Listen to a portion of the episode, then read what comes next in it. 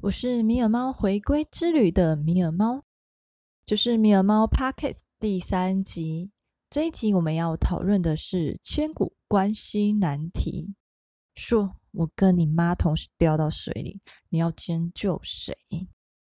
爱情篇，爱情难解的程度，并不是让你妈去学游泳就可以解决的。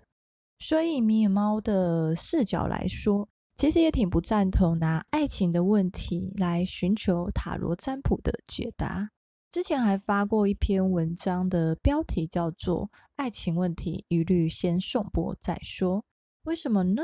这一集我们会谈论到爱恨交织、错综复杂又难以自拔的爱情漩涡。为什么遇不到好的对象？为什么我的付出对方不懂得珍惜？为什么知道却做不到呢？以及我们到底要怎么从爱情中找到迷失的自己？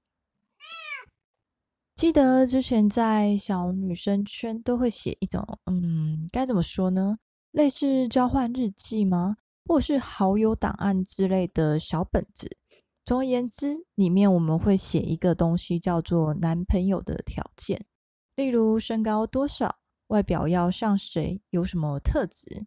很好玩的是，那时候米尔猫就发现，基本上你真正会交到的伴侣类型，几乎没有一条符合你开出来的条件。但你要说我们只是小朋友在乱写，然后我们在写的当下，其实也很认真啊。有一点肯定的是，我们的确比较容易受到符合这些条件的人吸引，但实际上。往往都是因为一刹那的火花触动了什么，或是一种未曾拥有过的感觉，别人没办法给你的悸动，演变成了爱情。某个程度上，不管是因为那时候的我们对于爱情不熟悉，对于爱情存在着太多的幻想，还是自我的投射、安全感的需求、被爱的渴望，你们知道，在爱情的问题当中，情绪占了多少的成分？三成、五成、六成，还是八成呢？其实很难有一个精准的数字，但差不多都是关于情绪，不管是开心还是愤怒、幸福、担忧、爱还是不甘心，我们又哭又笑的，我们都在一个情绪的沼泽里面，被所谓的爱情蒙蔽了双眼。失去了理智，因此在塔罗牌占卜问题的比例当中，一直高居不下的就是爱情。在爱情当中，并没有所谓真正的答案或是正确的答案，大部分的时候都只是陷在某一种情绪里面。只要扯上情感，就很容易没有道理。先以米尔猫个人的例子来说，十七岁那年，我交了一任伴侣。对方大了我八岁，但很快的我就发现，对方并没有所期待的成熟，或者是社会的历练，打扫跟居家技能也几乎是零。我们的生活习惯有很多冲突。交往初期时，他只要一吵架，他就会说：“那就分手啊！”但其实他没有想要分手，对，他只是期望借由这样的威胁让我挽留他。标准一哭二闹三上吊的典型例子，这点让我非常的不满。没有什么耐心的米尔猫，在他第三次这样说的时候，就很严肃的跟他表示：“我再听到一次你说分手就分手，也麻烦你立刻收拾你的东西滚出去。”在这之后，他就不敢再提到分手两个字了。我们总共交往了大概快一年吧。期间也是各种奇怪的争执跟冲突。坦白说，大概还不到半年的时间，我就已经表明想要分手，对方却觉得我们还可以再试试看，不愿意就这样分手。直到有一天，他忽然跟我说，他这周末就要搬回家了。我没有任何的挽留，或者是想了解原因，只有感谢他终于放弃了。依据前面的叙述来说。我们不止不适合，我也早就不爱这个人了。但一直到他搬离开之后，某一次回来拿东西，我们稍微聊了几句话，我泪流满面，哭得很伤心，仿佛一个我深爱的人离开了我。我可以很明白、很肯定的说我不爱他，但是我没办法停止哭泣。多年之后，我才意识到，那是一种害怕孤独的感觉，小时候被遗弃的感觉。因为在他离开之后，我又变回一个人。那时候，米尔猫独自一个人在完全不熟悉的城市生活。与我截然不同的她，是一个外放、很喜欢结交朋友，也很喜欢跑趴的一个女生。她总是拖着我去参加各种聚会，在这个陌生的城市落下了许多我跟她之间的回忆。不知道你们有没有想过，或许不愿意分手，只是因为害怕失去，不是害怕失去现在这一个人，更多的时候是曾经的失去，曾经被抛弃。曾经的伤害，曾经的孤立无援，又再一次的被挖起来，就像是 Podcast 第二集《居家的秘密》后半部提到的囤积症，对于物品的执着跟依恋，同样也会对人、对一段关系产生执念跟不恰当的依赖。为什么我们总是遇不到好的对象？也许只是因为你过度的投射。期许对方能够完美的呈现你心中所以为的模样。这边要从三个角度切入。第一点，人不可能只有一个面貌。第二点，找到你的不安全感来源。第三点，重新整理自己的思考模式。一，人不可能只有一个面貌。如果你只喜欢他的某一面，那你是否有反思过，你是不是也只接受自己的其中一面，而否定了其他所有你不接受的自己？二，找到你的不安全感来源，你才可以分得清楚，你到底是爱这一个人，还是迷恋某一种感觉，或者只是不愿意放手，害怕自己一个人孤单的感觉。三，重新整理自己的思考模式，接受自己的情绪。接受自己的脆弱，信任自己是有能力的。如果你渴望爱，渴望被爱，渴望被呵护，那你为什么不先去爱你自己，呵护你自己？比起向外的寻求，有太多的变数跟不安定，不如从自己开始，用心的对待自己，理解自己真实的需求，而不是一昧的背对着恐惧在逃跑。恐惧跟渴望是一体两面。也许恐惧可以成为你追求渴望的助力，但你需要理解的是，你真正的需求是什么？你恐惧的又是什么？因为很多时候发生的当下，你还没有能力，或者是有余韵去思考，你只能本能的、立刻的想要逃离你所恐惧的事情。如果你来自一段不幸福的家庭，你第一个想法是什么？我不要跟我爸妈一样。曾经有一位占卜的个案，她的例子让米尔猫非常印象深刻。她是一位女性，小小只的，很可爱的那一种类型。她来自于一个家暴的原生家庭，她的父亲经常在小孩子面前殴打母亲，拳打脚踢的。虽然不至于直接打小孩，但他也采用了恐吓的方式在教养小孩子。通常这类型的案例，我们可能很直觉的觉得，这个孩子长大也很容易遇到会家暴的另外一半。没想到的是，他反而成为另外一个施暴者，这点让他非常非常不能接受。越是抗拒，越是压抑，越是忍不住施暴的冲动。他认为自己受到诅咒，仿佛存在血液里、DNA 里的家族的恶魔。在占卜解析以及讨论的过程中，发现原来他是以母亲的角度想要去跟父亲抗衡。他没有意识到，比起成为父亲那样的施暴者，他更恐惧成为像母亲一样的被害者。他长期笼罩在不安跟恐惧的阴影下，很害怕有一天他会跟他母亲一样，无能为力的承受着这一切暴力的对待。所以他下意识先采取攻击。预防别人要来攻击他，这是一种很常见的现象。不知道大家有没有听过，有一类型的人，因为非常害怕被讨厌、被抛弃，所以只要有任何一点他觉得好像不对了、危险了，他做的第一件事情就是先抛弃对方，这样自己就不会被抛弃了。这是一种极度缺乏安全感的表现。而攻击的行为呢，就是这位个案缺乏安全感的表现。在那一次占卜之后，他有再继续预约经络颂钵。这边先跟没有听过颂钵的朋友介绍一下，经络颂钵是什么？颂钵有很多种方式，而这集先简短的以米尔猫的经络颂钵来说明。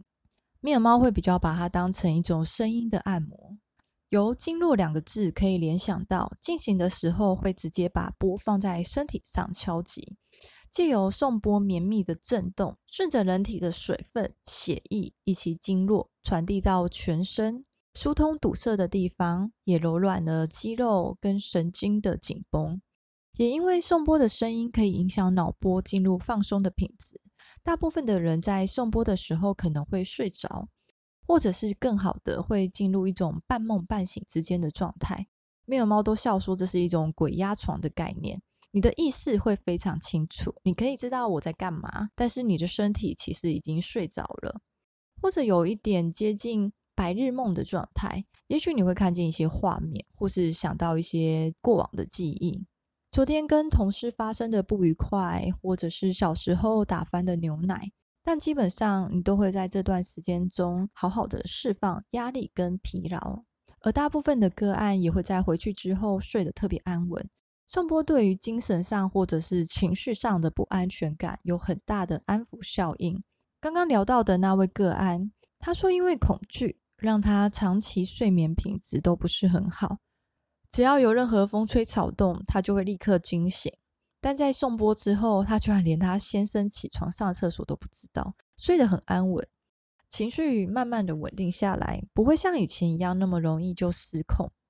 睡眠品质这一点来说，米尔猫非常感同身受，因为米尔猫以前也是超容易惊醒的程度，夸张到是连隔壁邻居开灯，咔，那一小小声都会吓醒。在学习颂钵之后，第一次知道什么叫做一夜好眠，从头睡到闹铃响了才醒来，太太大半夜出去散步都不知道。好，谈论完一个刚好塔罗占卜跟经络颂钵都适用的例子。接下来要讨论的是塔罗占卜可能不是那么适用的例子。为什么我真心真意的付出，对方都不懂得珍惜？这点来说，说难听一点就是错付了，跟《后宫甄嬛传》的剧情一样，天真的以为是爱情，殊不知自己只是替身。以现实层面来讲，大多数的人性都很犯贱，越是轻易可得到的，越是不珍惜。无关红玫瑰还是白玫瑰到底哪个比较好，而是人总习惯唾弃自己拥有的，渴望着那个永远得不到的。对于这个问题，真的不需要塔罗牌占卜，只需要把个案敲醒。绝对不是因为自己不够好，而是因为那个人根本不值得你付出。在爱情当中，可以适时的忍耐，可以适时的退让，但这是建立在互相以及对等的前提下。千万不要单方面的委曲求全，单方面的牺牲奉献，不要甘愿低对方一等，因为对方根本不会在乎你。接受事实，切断不恰当的关系，也许会浮现太多的不甘心、自我怀疑、迷失的方向。这部分也会比较牵扯到爱自己的议题。面猫会建议可以试试看经络颂钵。或是任何可以让自己慢下来的方法，不要着急，也不要强迫自己一定要快点好起来。某个程度上，米尔猫个人是不太建议还在伤痛的阶段就贸然的投入下一段的感情，尽量试着使用自己陪伴自己的方法，让自己的状态先稳定下来，好好的哭一场，好好的休息，好好的吃饭，好好的运动。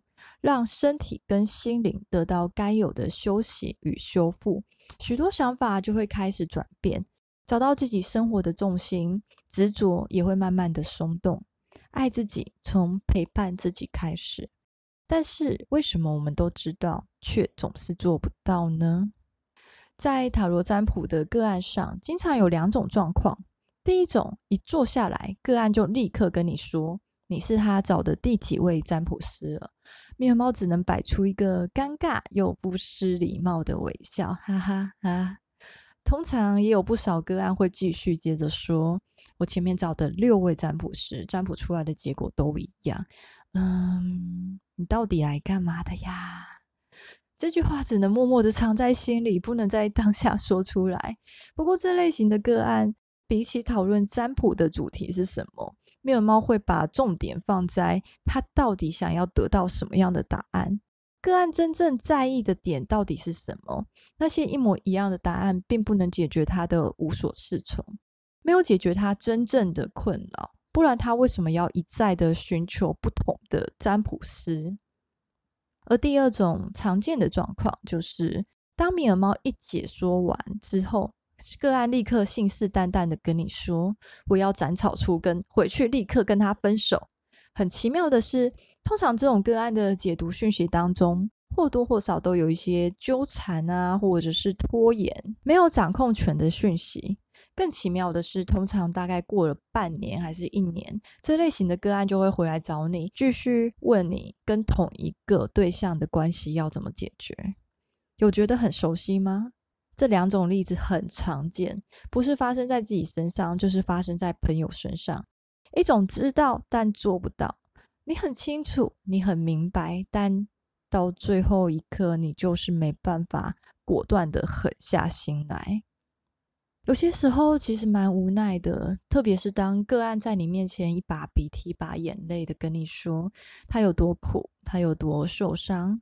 面猫也很努力的试着去引导跟安慰，但好像就真的非得痛到大彻大悟才能放下一切。在这之前，都只能继续看着个案独自的载浮载沉。虽然说每个人都有自己的人生跟选择，占卜师没有任何干涉的余地。顶多就是一个从旁协助跟倾听的存在，但看见太多人为了感情患得患失，失去了自我，也失去了生命的可能。我们到底做错了什么？只是渴望一个人能够来爱我，却总是遇到错误的人，所有的付出都一文不值。明明知道下一个会更好，却不敢相信自己值得拥有幸福。米尔猫也曾在一段感情当中迷失。一段五年的感情，当了快三年的备胎，卑微的祈求对方的爱，直到有一天忽然清醒了，回头看这一切是多么的不合理。而米尔猫也在经历了几段的感情之后，终于痛到放弃了，放弃寻求别人来爱我的时候，反而遇见了现在的猫太太，第一次真真实实的被爱着。米尔猫曾经问猫太太。为什么愿意跟米尔猫共同面对接下来的人生？猫太太说：“因为他喜欢在我面前的自己。”我笑了，我才发现我也很喜欢在猫太太面前的自己。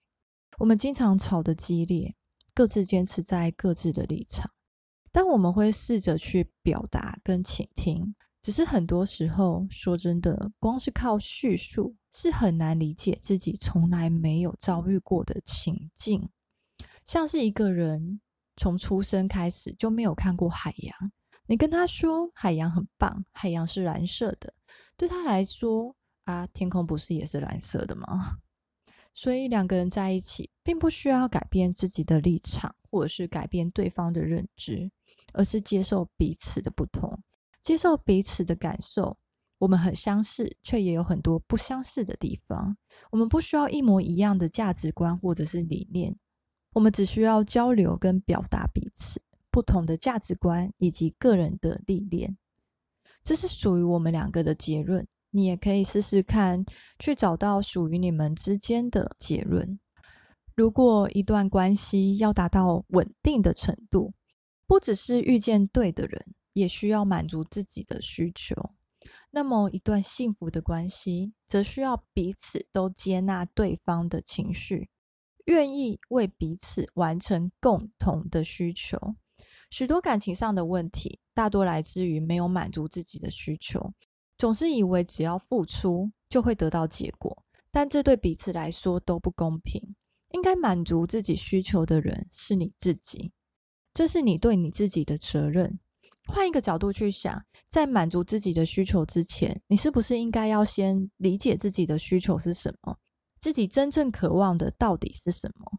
不只是美好的期待，还包含了那些恐惧的、想逃避的、抗拒的，又是什么？理解了这些，才能建构更完整的自己。这也是一段自我疗愈的过程。当你连最基本的需求都没有满足的时候，你会很容易动摇，很容易感到不安全感、焦虑、抗争、自信心低落。这种不安全的感觉会扩张，扩张到你的生活。你与别人的关系，你的亲密关系，不管对方做什么，你都没办法安心，没办法信任。其实你只要满足了自己的需求，就会自然而然的产生一种安心的感觉。如果有一个声音在你的脑海中不断的告诉你，你有多糟糕，你是垃圾，你有多么不值得被爱，那你只需要认知到，这只是在你的脑海中的一个声音。你需要明白一件事。如果有一个人喜欢你，一定也会有人讨厌你。同样的，如果有人讨厌你，那一定会有人喜欢你。在遇到那个特别特别喜欢你的人之前，好好的、真诚的面对你自己。既然无论怎样的你，都一定会有人喜欢跟讨厌，那为什么不做自己喜欢的那个自己呢？你不需要多完美，你只需要慢慢的接受你自己。如同你深爱一个人一样，你会包容他所有的缺点，他所有的不完美，在你的眼里竟是如此的可爱。如果一个人是必须用尽全力去讨好对方才会喜欢上你，那也许代表这个人不是那么适合你。最后做一个总结，米尔猫不是指所有跟爱情有关的问题都不可以来占卜哦。简单来说，如果你已经知道答案了。你只是想要听到一个人验证你的答案，那米尔猫会建议你略过塔罗占卜，直接试试看经络颂钵，使用不同的方式去倾听自己的声音。在身心放松了之后，你可以用一个比较轻松的角度去看待整个事情的发生，原本紧握的手也会慢慢的松开，放下那些不适合的人事物，拥抱自己。如果某些问题一再的重复，或者是严重影响到你的生活，影响到你的每一段关系，那也许你需要的是心理智商，或者是伴侣智商、婚姻智商。不要害怕任何可以帮助你的方法，慢慢的尝试。你要记住一件事情：没有任何人，没有任何事比你自己还重要。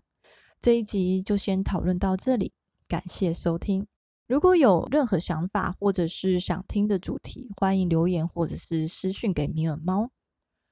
请听身体，接纳自己，唤醒意志。我是米尔猫，我们下次见。